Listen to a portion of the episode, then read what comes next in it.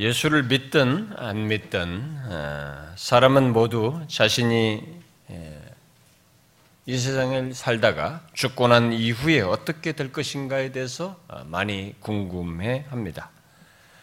그래서 생각 안 하고 싶어도 한 번, 두 번 정도는 어, 이렇게 생각을 하게 되죠. 브랜드 내가 죽고 나면 어떻게 될까를 생각하게 됩니다. 성경은 그것을 구원이라는 말로 어, 설명을 하고 있습니다. 그러나 성경은 단순히 죽고 난 이후에 있게 되는 어떤 구원만을 말하지 않고 어, 이 땅에서부터 구원을 받아야 한다. 이 땅에서 구원을 받은 자가 결국 죽음 이후에도 구원의 온전한 상태로 나아간다라는 것을 말하고 있습니다. 아, 지금 우리들이 이 시간에 연속적으로 살피고 있는 내용은 바로 그런 구원의 모든 것을 아, 예, 살펴서 보고 있습니다.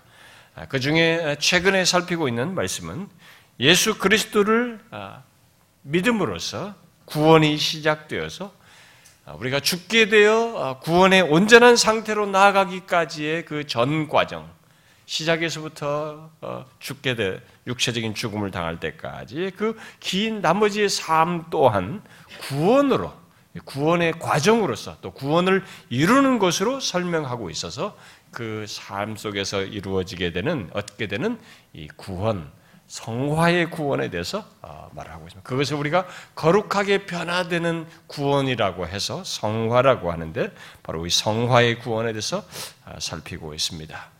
우리들이 죽고 난 이후에 구원뿐만 아니라 지금 예수 믿어 사는 전 기간 동안 구원을 이루는 것으로 성경이 말하고 있어서 그렇게 거룩하게 변화되는 것을 구원으로 말하고 있어서 이 거룩하게 변화되는 구원이 없는 사람은 구원이 받은 것도 아니고 구원을 얻은 것도 아니며 죽고 난 이후에도 구원을 얻을 것이 아니라고 말하고 있기 때문에 아, 우리는 이 구원에 지금 현재 예수를 믿고 나서부터 육체적인 죽음에 이르기까지의 이 구원을 이루는 이 긴 과정의 문제를 아, 살피고 있습니다.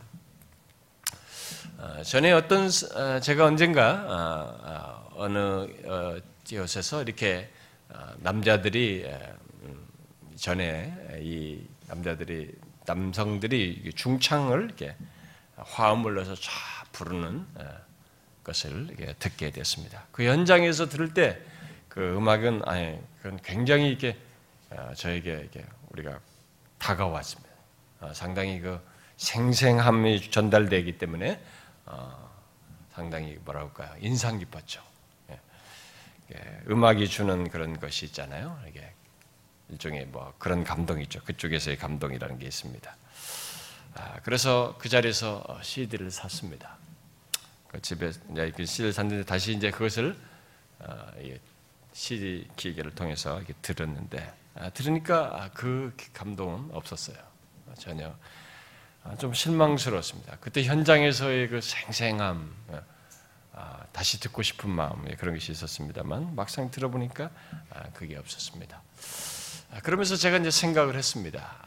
이 예배도 마찬가지지 않겠나. 예배는 더하죠. 왜냐하면 예배라고 하는 것은 아, 이렇게 현장에서 듣는 이 목소리와 이런 어, 어, 그런 것도 있겠지만은 특별히 성령의 감동이 예, 이 공동체적인 예배 속에서 하나님의 임재하시는 것으로 우리에게 말하고 있고 성령께서 친히 감화 감동하시는 것이 있기 때문에 예배 현장에서 듣는 것과 무슨 뭐 CD를 듣거나 인터넷을 듣는 것 사이는 하늘과 땅의 차이가 아니겠나라는 것을 아, 또한 생각하게 되었습니다. 실제로 그렇죠. 아, 근데 많은 사람들이 아무래도 그런 것을 통해서 들을 때는 그 현장에서 하나님의 역사와 감동을 상대적으로 덜 받게 되죠. 그래서 우리는 예배의 현장이라는 것이 하나님께서 주신 공식 채널이 은혜를 받고 하나님과 교통하며 하나님을 경배하는 것 속에서 하나님과 교통하는 것 속에서 얻는 은혜이어서 우리는 그 현장을 놓치지 말아야 됩니다. 아, 갈수록 이 예배 현장에서 멀어지게 하는 이 사단의 역사가 있지만 우리는 아무리 세상이 어떤 세상으로 바뀐다 할지라도 아무리 첨단의 세대가 온다 할지라도 우리는 하나님께 예배하는 현장에서 예배함으로써 그 하나님께서 영광을 받으실 뿐만 아니라 예배하는 우리를 자비롭게 대하시며 은혜를 주시는 것을 경험하고자 해야 할 것입니다. 가끔 예, 이게 교회들 보면 뭐 우리 교도 그런 모습이 있습니다만은 아, 담임 목사가 이렇게 설교를 하지 않으면 성도들 어떤 사람들은 아, 설교를 듣지 않고 예배를 빠집니다. 아, 담임 목사가 설교를 하지 않을 때는 예배도 빠질 뿐만 아니라 심지어 다른 교회도 가는 사람도 있습니다. 그것은 굉장히 잘못된 것입니다. 그것은 그 사람이 하나님을 예배하기 위해서 오는 것이 아니라 그 목회자의 설교를 듣기 위해서 온다는 것입니다. 설교자가 아무리 탁월한 설교를 한다 할지라도 그 사람은 하나님을 예배하는 것 속에 도구일 뿐인데 아, 뭔가를 놓치고 있는 것이죠. 아, 그것은 결국 아, 잘못된 신앙생활을 그렇게 하게 되면 자꾸 사람을 쫓게 됩니다. 설교자를 쫓게 되는 거죠. 그런 사람은 정상적인 신앙을 가질 수가 없습니다. 그 사람은 언제든지 사람을 또다시 쫓아서 움직일 것이 뻔하기 때문에 결국 그는 중심이 하나님이 아니라 사람이 되기 때문에 아, 그 신앙은 아, 결국은 치우칠 수밖에 없고 아, 빗나갈 수밖에 없습니다. 교회 그리스도의 몸의 한 지체로서 예배하는 것 속에서 하나님과 교통하면서 은혜를 얻는 것이 아니라 어떤 설교자의 설교를 쫓기 때문에 그것은 그가 정상적으로 성장할 수도 없고 아, 결국 아, 치우칠 수밖에 없죠. 음, 그건 좋은 신자도 아니고 결국은 아, 사단의 타겟이 될 가능성이 높아요. 자기야 좋은 말씀 쫓아서 뭐 바른 말씀 쫓아서 한다고 하지만 그것은 자기 생각이에요. 벌써 하나님이 중심이 아닌 자기 주관 속에서 자기 중심성 속에서 설교자의 설교를 줬기 때문에 그것은 사단의 타겟이 되는 거죠. 자기 나름의 생각, 자기 중심적인 신앙 속에서의 바른 그 무슨 좋은 말씀일 뿐인 것입니다. 결국은 자기는 결과적으로 치우쳐 있는 신자로 남게 될 겁니다. 그것은 바르지 않습니다. 예배의 현장 속에서 항상 언제 하나님께서 또 나에게 지금보다 더한 은혜를 주실지도 모르고 또 나의 예배를 받으시며 기뻐할지도 모르기 때문에 우리는 예배의 현장을 놓치지 말아야 됩니다. 우리가 앞서서 어, 살폈던 말씀, 어, 오늘은 이, 이 말씀을 통해서 지난주의 말씀에 그대로 이어서 살피려고 하는데, 우리가 지난 시간에 살폈던 말씀은 어, 우리들이 성령을 따라 행하는 가운데 그리스도를 본받는 것을 통해서 성화된다고 하는 사실을 살폈습니다. 우리가 이 성화, 거룩하게 변화되는 이 구원을 이루는 이 내용을 살피는 가운데 지난 시간에 얘기했던 것은 바로 그리스도를 본받는 것을 통해서 우리들이 성화된다는 사실이었습니다. 아, 그리스도를 본받는 것이 무엇인지를 지난 시간에는 일반적인 차원에서 어, 설명을 했는데요. 여러분 그때 그리스도를 본받는 것이 무엇이라고 했습니까? 그리스도를 본받는 것이 무엇이라고 했어요? 가장 일반적으로는 이 땅에 오셔서 사신 예수 그리스도를 그대로 따라서 행하는 것을 말을 하는데 성경이 그리스도의 그리스도를 본받는 것을 주요하게 말하는 것을 지난번에 베드로전서 말씀을 통해서 얘기했죠. 뭐라고 그랬습니까? 예수 그리스도처럼 십자가의 길을 가는 것입니다. 아, 고난 받으신 그의 길을 자체를 따르는 것이죠. 그래서 성경이 그리스도의 본을 말하면서 그리스도께서 고난당하시는 것을 주로 우리에게 말하고 있다라고 했죠. 그렇습니다. 그것은 그리스도께서 고난당하신 것 속에 우리가 따라야 할 본의 모든 것이 축약되어 있기 때문에 그렇게 말하는 것이죠. 바로 고난당하시는 것 속에 그분의 마음과 뜻 과 태도와 그의 동기와 중심, 그의 성품, 모든 것이 녹아져 있고 그의 행동이 다 거기에 노출되어 있는 것이죠. 그래서 그것이 축약되어서 그 그리스도의 고난 속에 다 나타나 있기 때문에 그리스도의 고난을 가지고 우리에게 본으로 얘기를 하는 것이죠. 우리들도 우리의 진짜 모습은 어렵고 힘들 때, 거기서 우리의 생각, 동기, 음, 행동, 마음의 이런 것들이 다 거기서 진짜가 드러나게 된다고 했죠. 특히 그리스도를 위하여 또 하나님의 뜻을 따라 행하는 가운데 고난을 당할 때 우리는 우리의 진짜 모습을 아, 우리의 저 기저에 감추인 동기까지 어, 노출되는 것을 아, 볼수 있습니다.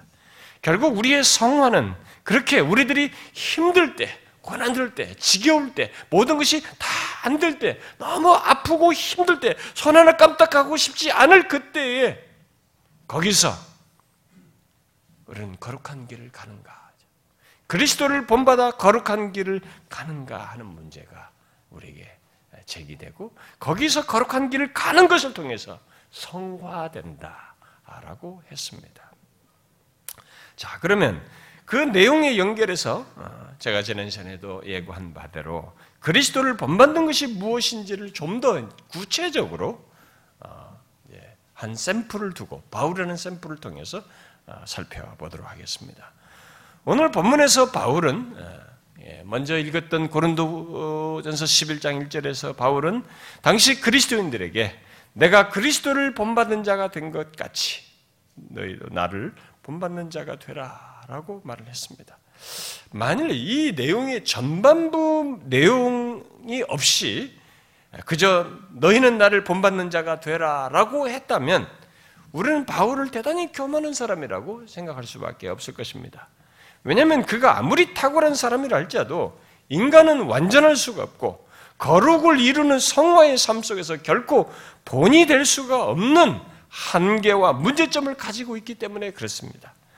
그러나 그가 자신을 본받은 자가 자라고 본받은 자가 되라고 했을 때 그 본은 자기 자신의 무엇이 아니라 우리의 궁극적인 모범이신 예수 그리스도를 본받아 살았던 것을 두고 말한 것이죠. 따라서 바울을 본받는다는 것은 다른 것이 아니죠. 바로 바울처럼 그리스도를 본받는 것입니다. 그러면 바울이 그리스도를 본받았던 것은 구체적으로 무엇일까? 우리가 바울처럼 그리스도를 본받는다고 할 때 그 바울이 그리스도를 본받는다고 하는 것은 구체적으로 무엇일까? 바울은 그것을 자신의 삶과 다양한 증거로 우리에게 말해주는데 제일 먼저 그가 자신의 삶을 증거한 내용 중에 그 대표적인 내용이 우리가 두 번째로 읽었던 빌립보서 어, 말씀입니다. 빌립보서 3장의 그 내용인데 그 앞뒤 내용이 참 긴 내용이 다그 관련된 내용인데 그 중에서 제가 핵심만 가지고 오늘 얘기를 하려고 합니다. 내가 그리스도와 그의 부활의 권능과 아, 그 고난의 참념을 알고자 하여 그의 죽으심을 본받아 어떻게든지 죽은 자 가운데서 부활에 이르려 하노니 바울은 여기서 자신이 그리스도를 본받는 것이 무엇인지 그 핵심을 우리에게 말해주고 있습니다. 그런데 그는 우리가 지난주에 살핀 베드로전서에서 그리스도의 고난을 본받는 것으로 말한 것을 넘어서서 그의 부활까지 본으로 말하고 있습니다. 우리가 그리스도를 본받는 것 속에는 부활까지 포함되어 있다고 하는 놀라운 사실을 말해주고 있습니다. 아, 그런데 이 내용 속에는 또 한 가지 주목할 내용이 있습니다. 자, 뭐예요? 그것은 바울이 부활을 얻고자 그리스도의 죽으심을 본받고 그의 고난에 참여하는 것, 소위 죽음과 부활을 본받는 것에 앞서서 그 이전에 그리스도의 부활의 권능을 아는 것을 말하면서 그 부분에서도 본받아 참여하는 것을 말하고 있다는 사실입니다. 무슨 말인지 아시겠죠? 자, 죽음과 부활을 본받는가? 우리가 본받는다라고 했을 때 그리스도의 죽음, 예, 고난과 죽음, 예, 부활 이게 이게 넘어서서 부활까지 본받는 것을 얘기하는데 여기에 앞에 한 가지 사실을 더 우리에게 얘기해 주고 있습니다.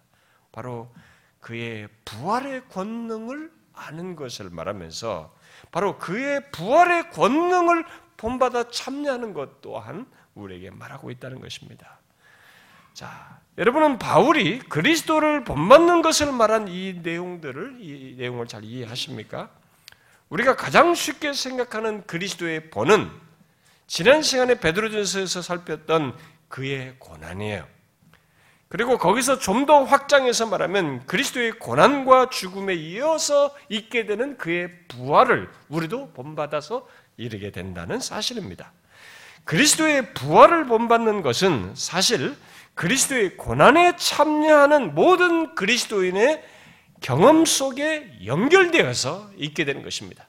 그리스도의 고난에 참여하는 자들이 결국 그리스도의 부활에도 참여하게 되는 것이죠. 그런데 바울은 여기서 놀랍게도 그 두 가지, 곧 그리스도의 고난과 죽음, 그리고 거기에 부활만을 말하지 않고 그것 이전에 그리스도의 부활의 권능을 아는 것을 말하고 있습니다. 그리스도의 권, 권 부, 그리스도의 부활의 권능을 아는 것, 바로 이것을 그리스도를 본받는 것 속에 포함해서 우리들이 본받아야 할 것으로 말하고 있습니다. 실제로 이런 내용 뒤에 17절에서 우리가 읽질 않았습니다만 그 3장 17절에서 또다시 바울은 형제들아 너희는 나를 본받으라 라고 하고 있습니다. 그러니까 이게 지금 다 자기가 지금 말하는 이 내용이 다 본받아야 할 내용으로서 얘기를 하고 있습니다. 그러면 결국 우리가 성화의 과정에서 바울이 본받은 것처럼 본받을 것은 여기서 이 내용 속에서 똑같이 이것을 적용해서 아, 우리 생각하도록 하는 것인데 결국 뭡니까? 죽은 자 가운데서 부활에 이르기에 앞서서 부활의 권능에 참여하여 그리스도의 고난과 죽으심을 본받는 것입니다. 우리는 죽은 자 가운데서 부활에 이르기 이전에 거기에 이르기에 앞서서 부활의 권능에 참여하여 그리스도의 고난과 죽으심을 본받는 것을 지금 본으로 우리에게 말을 하고 있습니다. 자, 여러분은 우리들이 그리스도를 본받는 것을 통해서 이루는 성화 속에 있는 이 내용, 이 내용의 비밀을 아십니까? 이게 뭔지 아십니까? 그의 부활의 권능을 참여하여서 그리스도의 고난과 죽으심을 본받는다는 것이 무엇인지 아십니까? 죽은 자 가운데서 부활에 이르기 전에 성화의 과정 속에 있는 부활의 권능에 참여하여 그리스도의 고난과 죽으심을 본받는 것 이것을 지금 바울이 본으로 얘기하고 있습니다. 우리는 부활이라는 단어를 죽고 난 이후에 저기 뒤에서 부활에 이르는 것을 다시 얘기를 하는데 11절에서 근데 이 10절 앞부분에서 그의 부활의 권능을 가지고 거기에 참여하여서 그의 고난과 죽으심을 본받는 것을 말을 하고 있습니다. 이 내용은 어, 우리의 성화의 이 과정이 결코 막연하지 않고 그냥 견디는 고난이 아니라는 사실을 우리에게 분명히 말해주고 있습니다. 그리스도를 아, 본받음으로써 갖는 우리의 성화는 그저 그리스도의 고난을 받는 것이 아니라 그리스도의 부활의 권능에 참여하여서 받는 고난이고 죽으심을 본받는 것이다. 라는 것을 말하고 있는 것입니다. 그러니까 막연한 고난도 아니고 우리 스스로 행하는 고난도 아니라는 것입니다. 그 고난은 그리스도의 부활의 권능에 참여하여서 받는 고난이며 그 권능으로 그의 죽으심을 본받는다라고 말하고 있는 것입니다. 앞선 믿음의 선배들이 우리가 기독교 역사에 보면 많은 믿음의 선배들이 어떻게 저렇게 믿음을 지켰을까? 저런 극심한 고난에서 어떻게 믿음을 지켰을까? 우리나라도 일제시대에 수많은 사람들이 순교도 당하고 그 믿음을 저버릴 수도 있는데 믿음을 저버리자는 그런 신앙을 지켰던 이들이 어떻게 그 고난 속에서 주님이 가신 뒤를 따라서 갔을까라는 질문을 갖게 되는데 그런 극도의 고난 속에서 어떻게 견딜까라는 이 문제에 대한 중요한 대답이 부활의 권능에 참여함이에요. 부활의 권능에 참여함입니다. 그 선배들이 그리스도를 본받아 십자가를 지는 삶을 아, 기꺼이 지으면서 살 수 있었던 것은 모두 그 부활의 권능에 참여하였기 때문에 가능했던 것입니다. 이것은 우리에게도 똑같이 다 해당되는 것입니다. 우리 그대로 해당되는 것입니다. 그것은 모두 우리들이 십 자가에 못 박히고 부활하신 그리스도께 연합되어 갖는 것으로서 그리스도인들의 삶 속에 있는 중요한 비밀입니다. 우리가 성경에서 이런 사실이 있다는 것을 알 뿐만 아니라 이것을 자신의 경험 세계 속에서도 확인할 필요가 있어요. 분명히 확인해. 그리고 그 믿음으로 고난을 기꺼이 받는 그 고난을 받는 가운데 경험되어지는 이 사실을 알고 우리가 기꺼이 주님의 뒤를 따르는 일이 있어야 한다는 것입니다. 그리스도인의 삶 속에 있는 귀한 비밀입니다. 여러분 이것이 무엇인지 아십니까? 제가 후에 이 본문을 고른 어, 빌립보 3장을 어, 상세히 강의할 때 설명을 하겠습니다만 제가 영국에서 돌아와서 어, 음, 이 3장 그 3절부터 11절까지를 한 7, 8번에 걸쳐서 이렇게 설교를 했습니다. 최초로 제가 설교를 했던 것이 이제 아마 그때 당시에 그 열린교회 그 거기서 저보고 하도 이제 목사님 그 어디 집회를 갔기 때문에 저보고 이제 틈틈이 자꾸 해달라고 그래서 제가 영국에서 오자마자 했기 때문에 아직 교회 임지가 없었기 때문에 제가 그때 이걸 한 절씩 한 절씩 설교를 했어요. 근데 그것이 계기가 돼가지고 어, 집회를 갈 때마다 제가 대학생들이나 집회들 많이 이게 설교 여러 차례 했습니다. 근데 아직 우리 교회에서 이것을 하지 못했어요. 한 번도. 제가 이 몇 구절 안 되지만 이 구절을 가지고 일곱 여덟 번, 아홉 번 이렇게 설교를 했어요. 어, 제가 언젠가는 이 부분을 상세하게 예, 본문을 살펴서 설명할 때 좀 더 분명하게 이 내용들을 어, 설명을 하겠습니다만 여기서 우리는 바울이 그리스도를 본받는 것 속에 있는 이 중요한 비밀 하나를 여기서 소개하고 있습니다. 그리스도의 고난과 죽으심을 본받는 것 속에 바로 부활의 권능에 참여하여서 고난과 죽으심을 본받는다는 사실을 말하고 있습니다. 아, 이것은 우리 우리 그리스도인들이 그리스도를 본받아 성화의 길을 가는 길을 가게 될 때 경험하게 되는 아, 우리의 비밀스러운 삶을 얘기해 주는 것이고 아, 이 땅에서 우리가 경험할 수 있는 아주 신비스러운 사실 하나 보여준 어, 말해준 것입니다. 우리가 예 생각하지 못한 이 부활의 권능이라고 하는 사실을 아, 여기서 소개해 주고 있습니다. 바울도 바로 그 부활의 권능에 참여하여서 그리스도의 고난과 아, 죽으심을 본받았던 것입니다. 예수 믿는 사람들이 독자적인 자생력과 자기 의지력으로 막 객기를 부르듯이 억지로 참아서 참아가면서 그 고난을 가는 것이 아니었습니다. 그들에게는 그 능동성과 기쁨과 기꺼움이 있었고 거기는 어떤 생명력이 있었습니다. 그게 다 뭐냐 이게 부활의 권능이었습니다.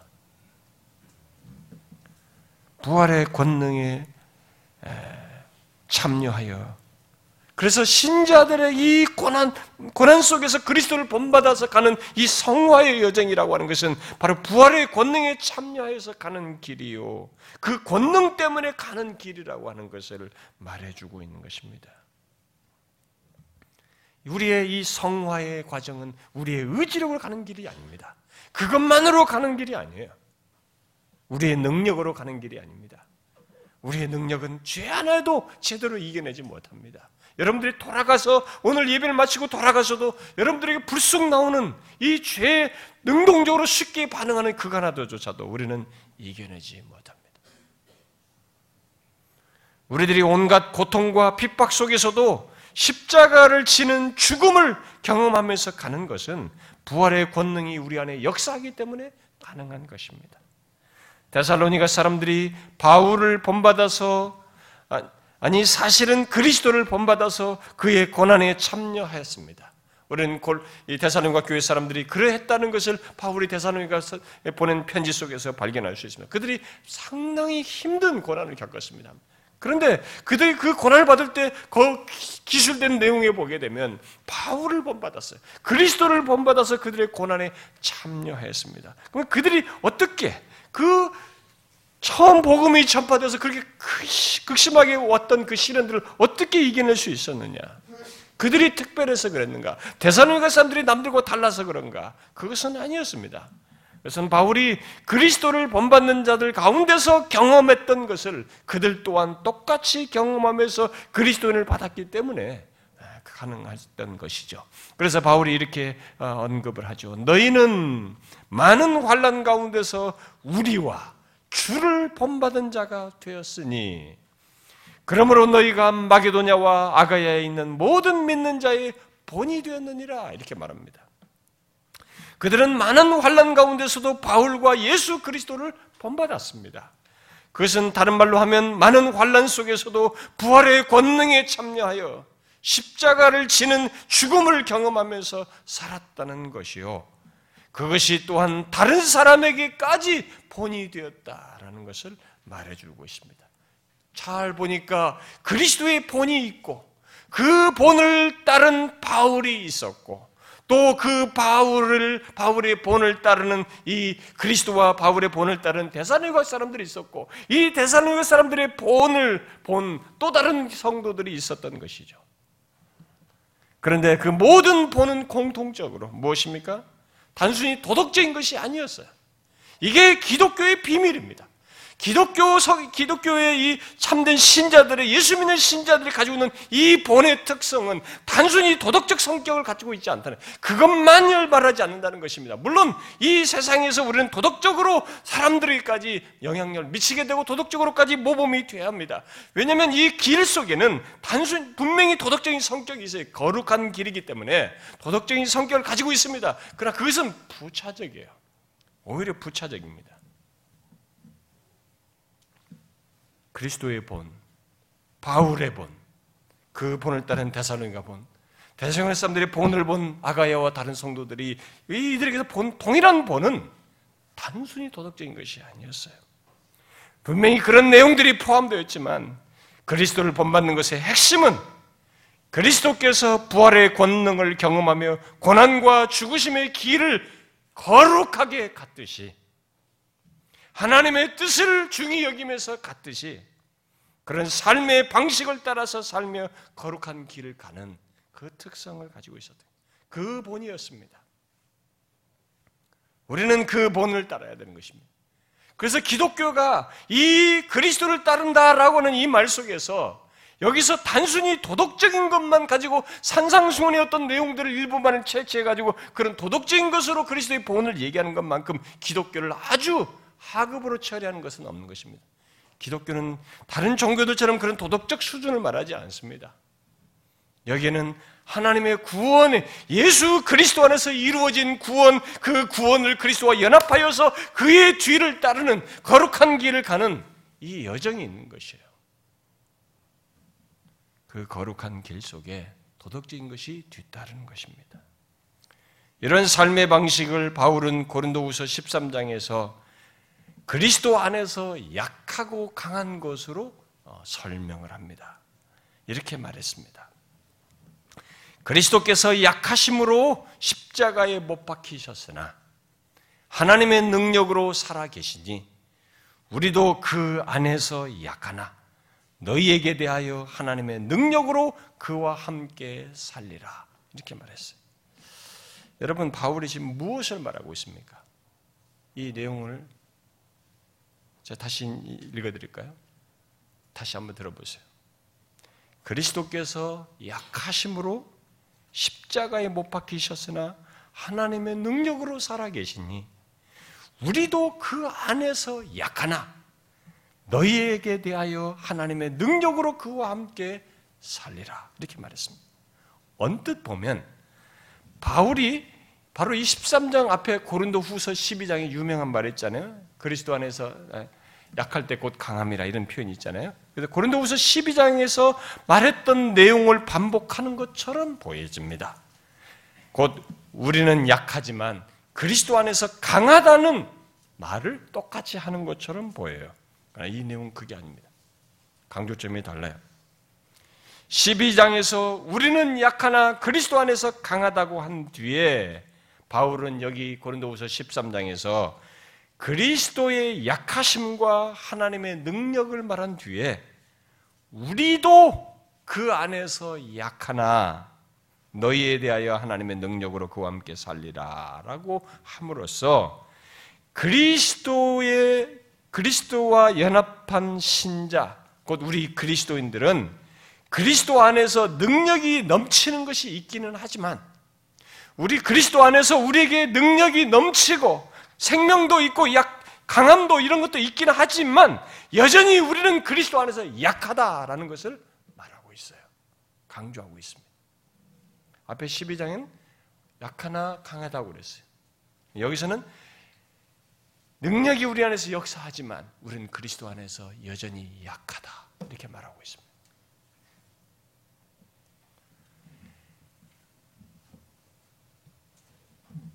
여기서 강조하는 것은 그리스도 안에서 강하다는 것이 아닙니다. 바로 그리스도 안에서 능력이 역사하고 넘치는 일이 있, 지만 우리는 그분 안에서 약하다는 것을 바울이 강조합니다. 여러분 이것이 무엇을 말하는지 아시겠어요? 바로 이것이 우리 그리스도인의 삶이에요. 성화의 과정 속에 있는 삶이에요. 그리스도를 본받는 삶입니다. 그리스도의 뒤따르는 삶이에요. 바울을 본받는 것입니다. 바울이 그리스도를 본받아서 갔던 그 삶이었어요. 우리는 고린도후서 12장의 말씀 곧 그리스도는 강하고 나는 약하다는 생각에 익숙해 있습니다. 그러나 바울은 바울은 이 12장에서도 그렇고 여기 13장에서도 어, 말한 것이 말을 한 것, 말한 것에서 그리스도와 우리를 분리시키지 않아요. 그리스도와 연합 속에서 강하기도 하지만 동시에 우리는 그리스도 안에서 약하다는 것 또한 강조하고 있습니다. 그리스도 안에 있으면 무조건 강한 것만 말하지 않아요. 그리스도 안에 있으면 무조건 강해야 된다는 것만을 강조하는 것이 아닙니다. 그리스도 안에서 강하기도 하지만 그리스도 안에서 약하기도 하다는 것을 강조하고 있는 것입니다. 그리스도 안에 있기 때문에 그리스도의 약함을 따라서 우리도 약하다라는 것을 강조하고 있는 것입니다. 예수 그리스도를 믿는 우리에게는 이 양면이 있는 것입니다. 그 성화의 과정 속에 그리스도와 연합한 그리스도 안에서 우리들은 그의 능력을 강함을 경험하지만 또한 동시에 여전히 고난을 당하고 죽는 것과 같은 약함을 경험한다는 것입니다. 그런데 이 약함은 인간이 본성적으로 갖는 약함이나 어쩔 수 없이 경험하는 약함이 아니라 약함 가운데서 십자가에 달려 죽으신 그리스도와의 연합으로 말미암아 갖는 약함으로서 성화의 과정 속에서 경험하는 약함이에요. 따라서 이 약함은 아무나 갖고 경험하는 것이 아닙니다. 또 그냥 저절로 갖고 어찌어찌 하다 갖는 그런 경험이 아닙니다. 오직 성화의 길을 가는 그리스도인들만 경험하는 약함입니다. 여러분 중에 어떤 사람은 제가 지금 말하는 것이 무엇인지 머리로는 이해가 되어도 자신의 삶 속에서 전혀 경험하지 못하는 사람이 있을 수 있어요. 이 세계를 모를 수 있습니다. 그런데 이 세계를 모르면 아직 신자로서의 삶의 세계를 자기가 갖지 않고 있는 것입니다. 아직은 그 세계에 깊이 못 들어와 있다는 것이 되는 거예요. 신자의 삶 속에는 고이 성화의 과정 속에는 분명히 고난을 당하고 죽는 것과 같은 약함이 있어요. 그리스도 안에 있기 때문에 그리스도와 연합되어 있기 때문에 그리스도 안에서 강하기도 하지만 그리스도와 안에서 약하다고 하는 이 고난 당함에 죽는 것 같은 십자가의 길이 반드시 있습니다. 그리스도 안에 능력이 역사하고 넘친다 할지라도 우리에게는 그런 약함이 있는 것입니다. 여러분은 이런 약함을 경험하고 있습니까? 이 시간에 한번 생각해 보셔야 됩니다. 그게 성화의 과정 속에서 중요한 사실이에요.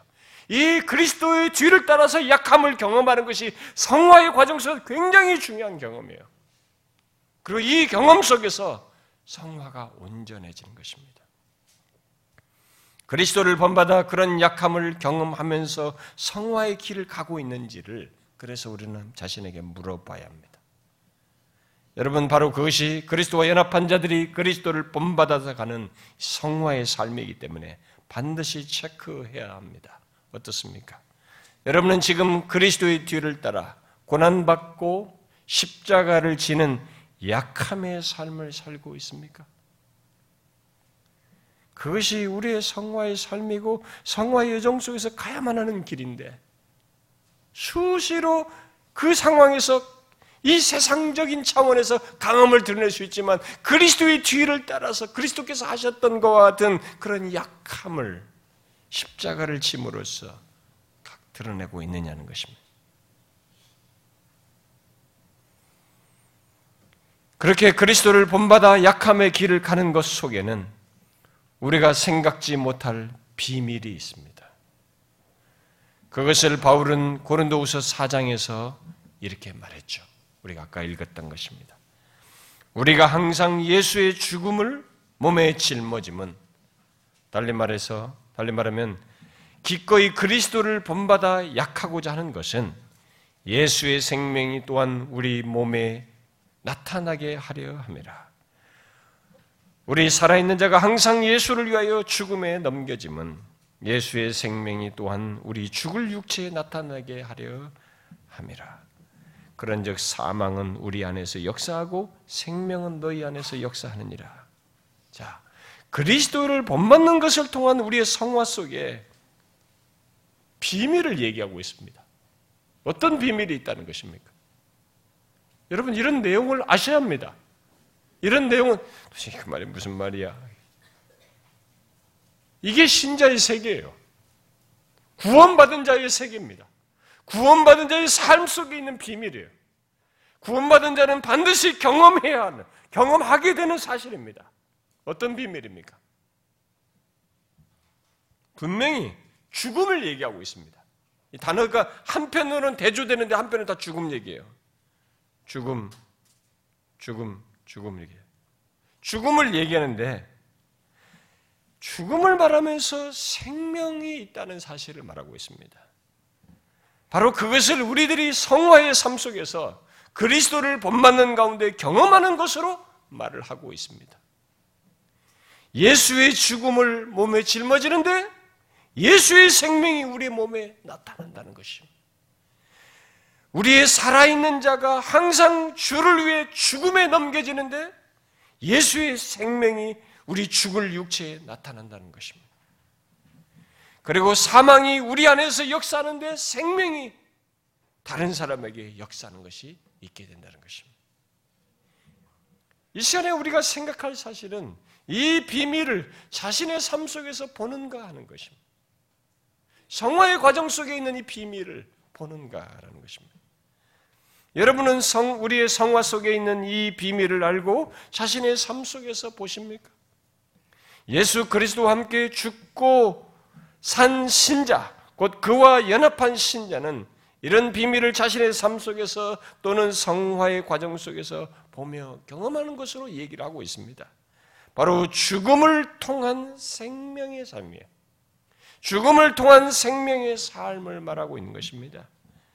약함을 통한 강함이기도 하고 약함을 약함 속에서 생명이기도 한 것입니다. 예수 그리스도를 믿는 신자들은 외적인 죽음에 계속 넘겨지는 것을 경험하게 되는데 그러나 우리는 그것으로 끝나지 않는다는 것입니다. 거기에서 우리는 그리스도의 생명이 우리 안에 나타나는 것을 경험하게 된다는 것이죠. 이 고린도후서 4장은 그것을 우리들이 우리의 몸 가운데 그리스도의 죽음을 짊어지는데 우리 속에 그의 생명이 나타나는 것으로 말을 하고 있습니다. 우리의 성화의 과정 속에는 바로 이런 비밀의 경험이 있다는 것입니다. 그리스도의 생명이 나타나는 죽음, 바로 그 죽음이 한, 죽음에 항상 넘겨지는 그 경험이 있다는 것입니다. 바울은 이것을 고린도후서 1장에서 그리스도의 고난이 우리에게 넘친다는 말로 표현을 했습니다. 여러분 우리의 지속적인 성화에는 바로 이런 내용이 있어요. 그리스도의 고난과 죽으심을 본받음으로써 약함 가운데 사는 것, 그야말로 그리스도의 고난이 우리의 삶 속에서 흘러 넘치는 것이 있다는 것입니다. 여러분, 우리의 성화가 어떻게 있게 되는지 여기서 이런 사실을 통해서 분명히 알아야 됩니다. 우리의 성화는 그저 편하게 이 세상에 잘 먹고 잘 살고 그렇게 사는 것이 아닙니다. 설사 환경적으로는 좋을 수, 유복한 경험을 할지 몰라도 이 그리스도의 뒤를 따르는 가운데 있어서 이 거룩한 길을 가는 가운데 있어서 그리스도의 뒤따라서 약함을 경험하는 일이 있게 되는 것입니다. 그리스도의 고난과 죽으심을 곧 그의 약함을 본받음으로써 성화의 길을 가는 것이 있는 것입니다. 약함을 본받는다는 게 뭡니까? 여러분 약함을 본받는다는 게 뭐예요? 죄를 짓지 않고 거룩한 길을 가기 위해서 하나님의 뜻을 따라 행하기 위해서 자기를 부인하며 죽이면서 지면서 가는 것이에요. 이게 그리스도의 약함을 본받는 것입니다.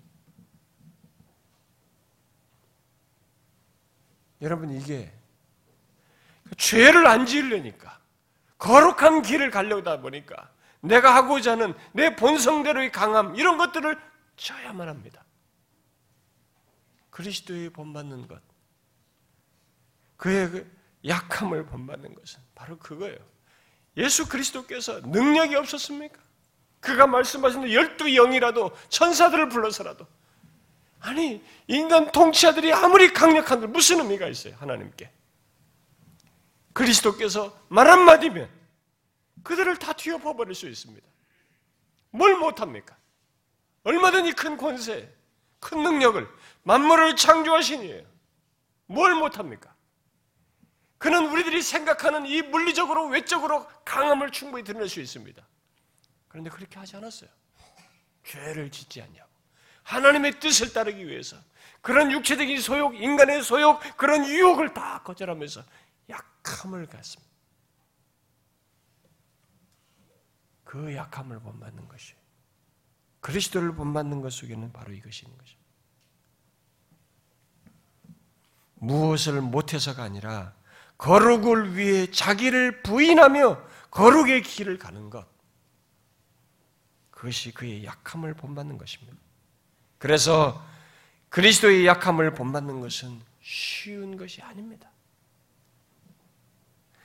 더욱이 그런 삶을 끝까지 산다고 하는 것은 한 번 어떤 하나의 사건에서가 아니라 지속적으로 주님 앞에 설 때까지 끝까지 그렇게 하면서 산다는 것은 그리스도와 연합한 신자가 아니면 결코 할 수 없고 그런 삶은 너무나 이상스럽고 힘든 삶이에요. 그러나 우리 그리스도인은 그리스도의 약함을 본받아 살면서 성화의 길을 갑니다. 우리의 본성은 약함을 싫어합니다. 이런 약함을 싫어요. 나의 무엇을 드러내어서라도 대적해버리고 나의 강함을 드러내고 이기고 끝내버리고 싶은 것이 우리예요.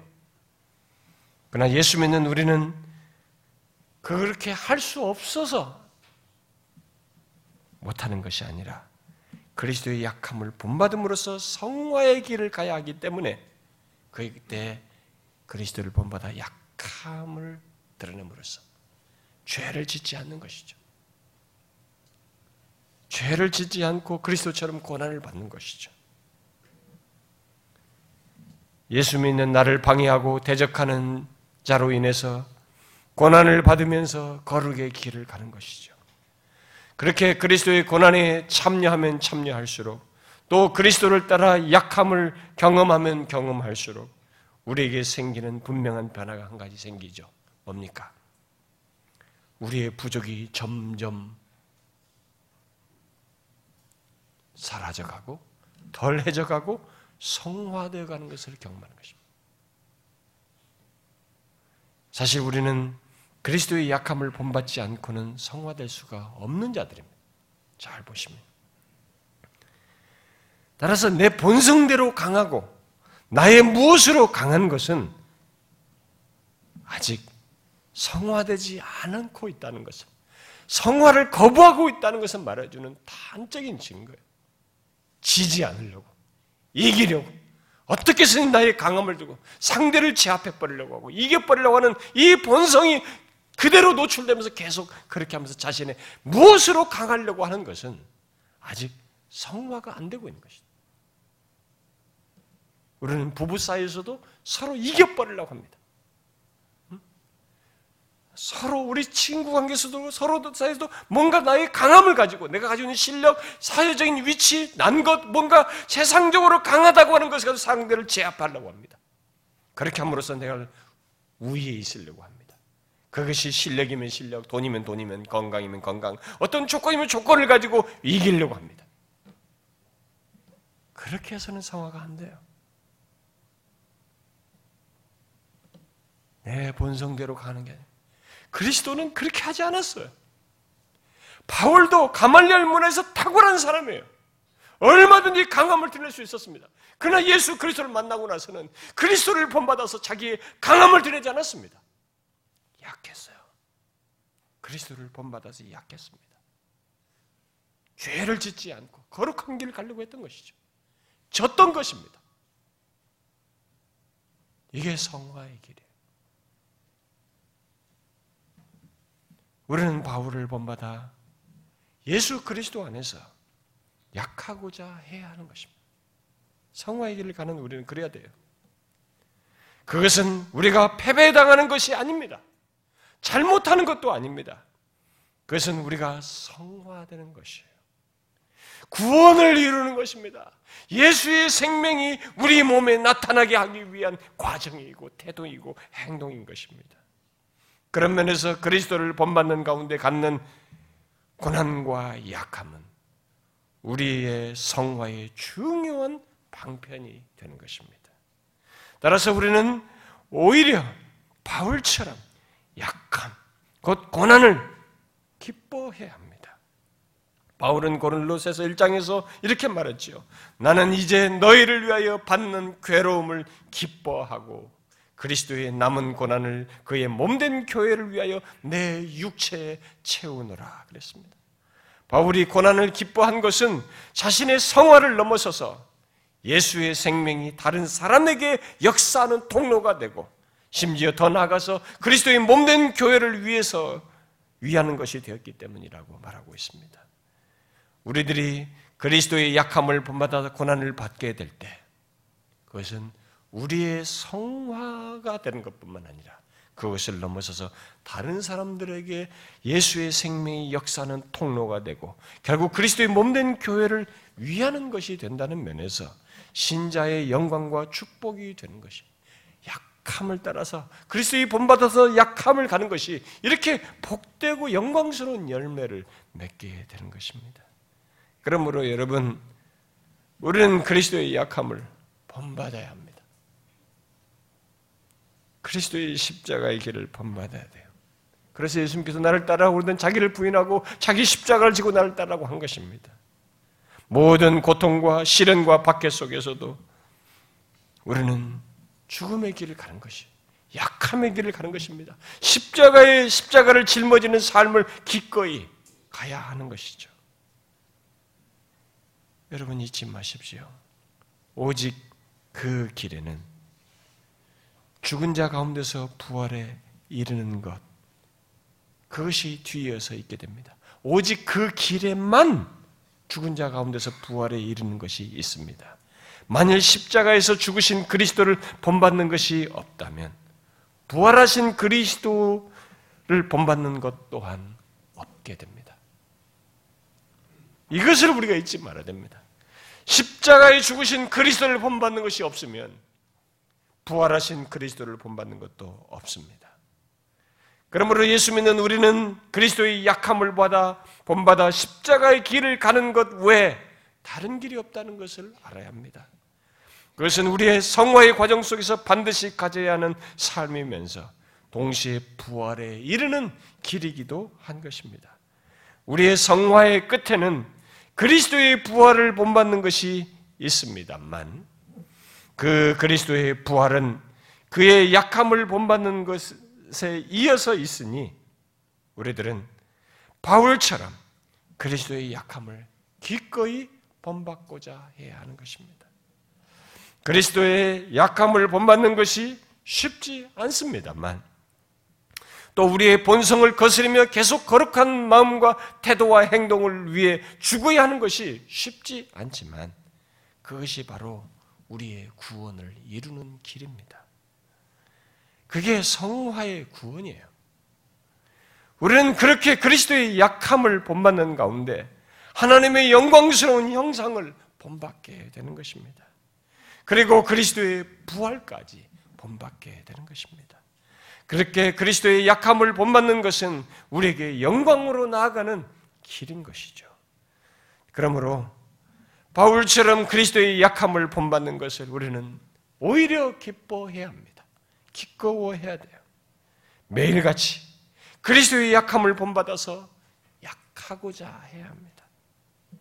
그것이 쉽지 않지만 부활의 권능을 힘입어 예수님처럼 바울처럼 우리는 약하고자 해야 됩니다.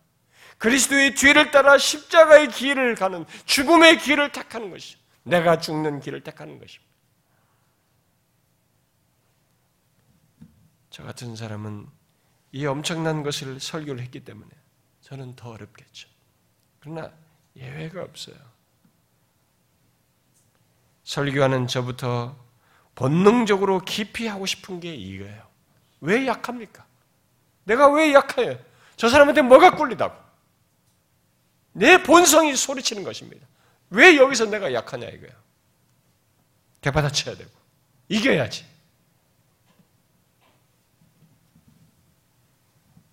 깊이 하고 싶은 삶이지만 예수 그리스도를 믿는 자로서 우리는 이것을 피하고서는 살 수가 없습니다. 이것을 피하고서는 이 성화의 길을 구원을 이룰 수가 없습니다. 우리가 약할 때 그리스도의 능력으로 강한 것도 경험하고 내 자신도 성화되는 것을 경험하는 것입니다. 또 다른 사람 안에 생명이 역사하는 것도 보게 되고 그리스도의 몸된 교회가 위하게 되는 세워지는 것도 보게 되는 것입니다. 그러므로 여러분 그리스도의 약함을 잘 본받기를 구하고 여기에서 우리가 너무 부족함이 있기 때문에 하나님께 그리스도의 약함을 잘 본받게 해달라고 구하면서 가기를 원해요. 모든 상황과 고난 속에서도 죄 짓지 않고 거룩한 길을 가도록 하나님의 뜻을 쫓아 행하기 위해서 자기를 부인하며 나를 죽이는 거룩한 길을 가도록 하나님께 구하면서 이 주님의 뒤를 따르기를 원합니다. 그 거룩한 것을 가기 위해서 기꺼이 지는 자가 되어야 한다는 것입니다. 이기는 자가 이기는 게 아니에요. 환란과 심한 고난 속에서도 우리는 그러고자 해야 됩니다. 그것이 그 주님을 본받는 것이고 바울을 본받는 것이에요. 우리는 예수를 믿어서 더 강하려고 합니다. 그러나 아니에요. 기독교는 그게 아닙니다. 주님을 본받아 약하게 되는 것입니다. 못해서 못한 것이 아닙니다. 오히려 진짜 더 강한 것이죠. 진정한 강함이죠. 주님의 생명이 역사하기 때문에 이렇게 될 수 있는 것이죠. 부활의 권능이 역사하기 때문에 고난 중에서도 그렇게 할 수 있는 것이죠. 진짜 강한 것입니다. 지는 것 같지만 지는 것이 아니죠. 그는 성화되고 거룩한 열매를 맺는 것이며 하나님의 뜻을 따라 행하는 것이며 다른 사람을 살리고 다른 사람의 생명이 역사하도록 하는 것이 되는 것입니다. 그렇게 할수록 성화되는 것입니다. 우리 안 지고 싶죠? 대받아치고 싶죠? 어떻게 해서 이기고 싶죠? 성화가 안 되고 있는 것입니다. 거부하는 것입니다. 우리는 그리스도를 본받아 죽음의 길을 가는 것이죠. 자기, 자기를 죽이는 것, 자기를 부인하는 길, 그런 면에서 약함의 길을 가는 것입니다. 죄를 거부하면서. 죄를 짓지 않으려고 하니까 이 약함의 길을 가는 것이고 거룩한 길을 가려고 하니까 이 약함의 길을 가는 것입니다. 하나님의 뜻을 따르려고 하니까 이 약함의 길을 가는 것입니다. 이게 진짜 강함이에요. 이것이 진짜인 것입니다. 이것이 구원의 길이에요. 여기에 하나님의 거룩한 변화가 우리에게 일어나게 되는 것입니다. 그렇게 하게 될 때 우리가 달라지는 것이죠. 사람이 바뀌는 것입니다. 그렇게 잘하는 사람이 진정으로 거룩한 변화예요.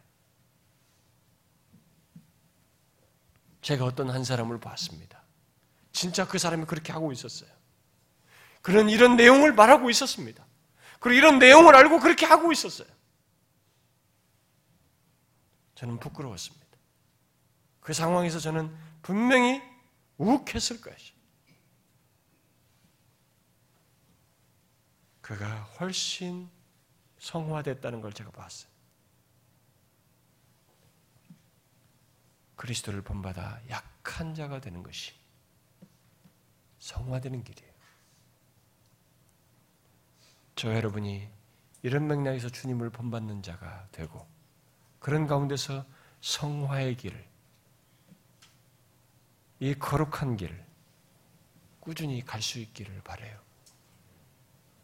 기도합시다.